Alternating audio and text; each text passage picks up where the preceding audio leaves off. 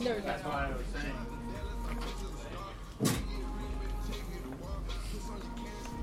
Good. All right, Drew, seven shutout innings, good counts, one hit, no walks. How'd you feel?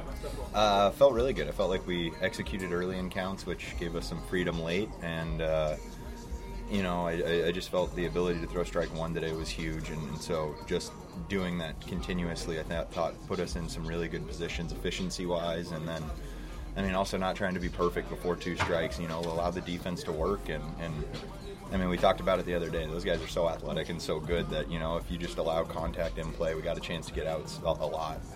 When the offense is swinging the bats like this, Yeah. how much pressure does it take off you guys on the mound? I mean, it just opens things up. You know, you have the opportunity to fill up the strike zone a little bit more, a little bit faster, because you know, if you give up a one-run homer or something like that, it's not really that big of a deal. Um, but I mean, the way they're going right now is unbelievable. Um, uh, I mean, I can't say enough good things. Everyone's swinging it. Everyone's hitting the ball for power and doing damage, and so uh, where we're at offensively right now is incredible. I'm sure you've, uh, your efficiency through two games has been great. No walks. There are hardly any three ball counts. I mean, how good do you feel about your command with every one of your pitches right now?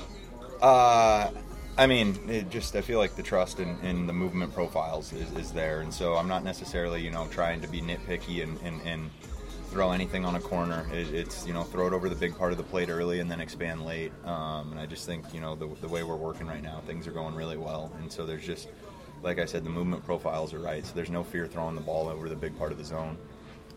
Three series, three sweeps. Just what's that done for the confidence in this clubhouse?